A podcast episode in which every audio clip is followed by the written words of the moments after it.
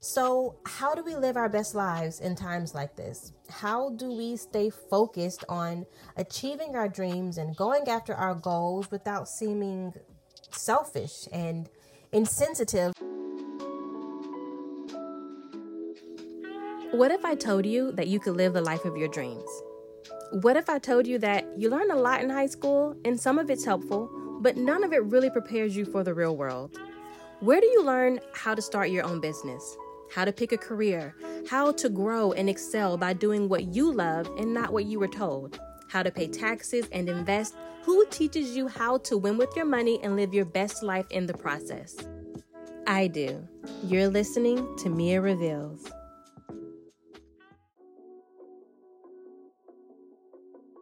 Hello again, everybody. Welcome back to the show that is committed to helping you win with your money and live your best life in the process. Today, we are going to just take some time to reflect on that.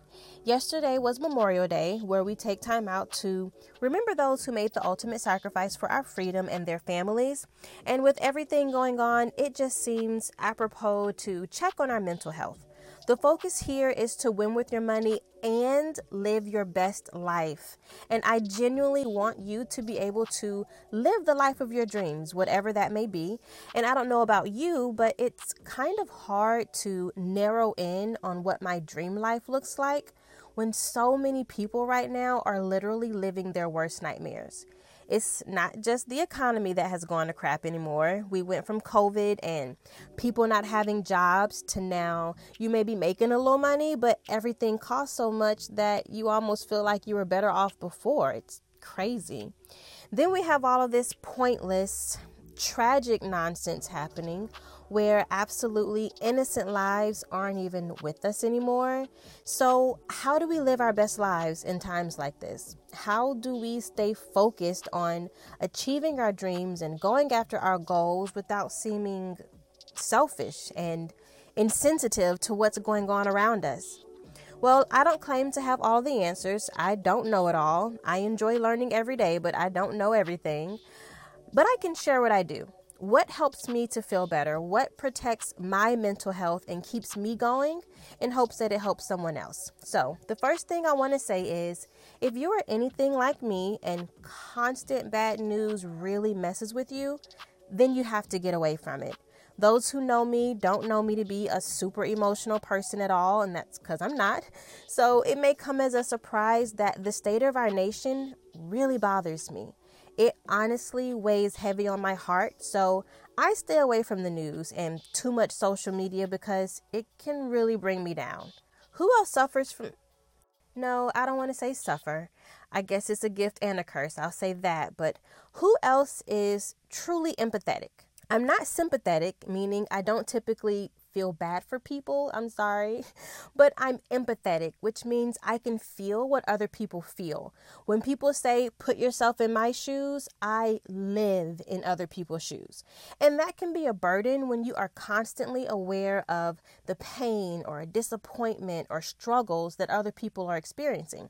And if that is speaking to you, then you have to make a conscious effort to avoid social media and the news, because all you are ever going to find are stories that are going to pull at your heartstrings. I'm telling you from someone who understands, it is okay to step away and protect yourself from that. I'm not saying to turn a blind eye to it, but protect your peace. See it, deal with it, and walk away. Now, I know this may not be for everyone, but I am a strong believer in prayer. When I feel hopeless and helpless, I pray. Because it's in those moments that I know where I am weak, my strength is in the Most High. What I can't do, He can. Where I can't be, He is. If you don't think it works, try it.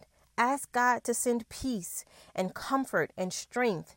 I know people to this day who have lost loved ones and will tell you they don't know how they survived it, but they just felt something carrying them through. And I know a lot of people who feel like if there was a God, then why do these things keep happening? And let me tell you, that's a hard pill to swallow, even for someone who believes. But you have to understand that just like there is a God, there is a very real devil. To put it to you simply, for all my Marvel fans, you may understand like this. But did you blame the Avengers for the innocent lives when Thanos and Loki attacked? Or did you recognize that evil was at play there? And that's where I honestly struggle too. Because how do we deal knowing we live amongst such evil? How do we not be afraid? How do we not be angry? So I pray and I read my Bible and I have faith, because that's all I can do without losing my mind. And then I focus on where I can help.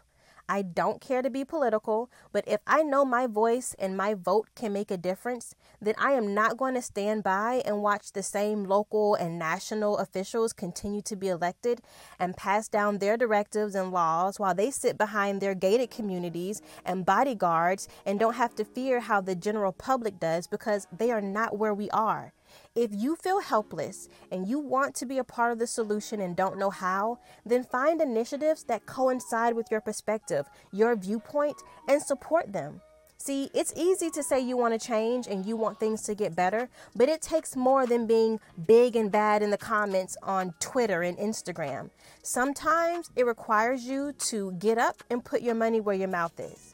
Nothing irks me more than someone who says one thing, but their actions dictate the complete opposite. Like, no, walk your talk or shut up, period. Don't just feel bad on the internet. Don't be that person who says, I'm praying for you because it sounds nice. That's not helpful. That's like seeing someone hungry and saying, I'm gonna pray for you, girl, when you can do one better and get them something to eat. You can literally be the answer to someone's prayer. And that's so much more powerful. I get up every day and feel for the state of America. And then I look at my children and my husband. I consider my family. And I know that as long as we are here, then we have a purpose. So regardless of what's going on, I'm going to get up and I'm going to strive for my goals. I'm going to keep pressing towards my dream, my dream life, while helping others to realize theirs as well. And today, I want to help everyone listening to understand that money can buy happiness, people.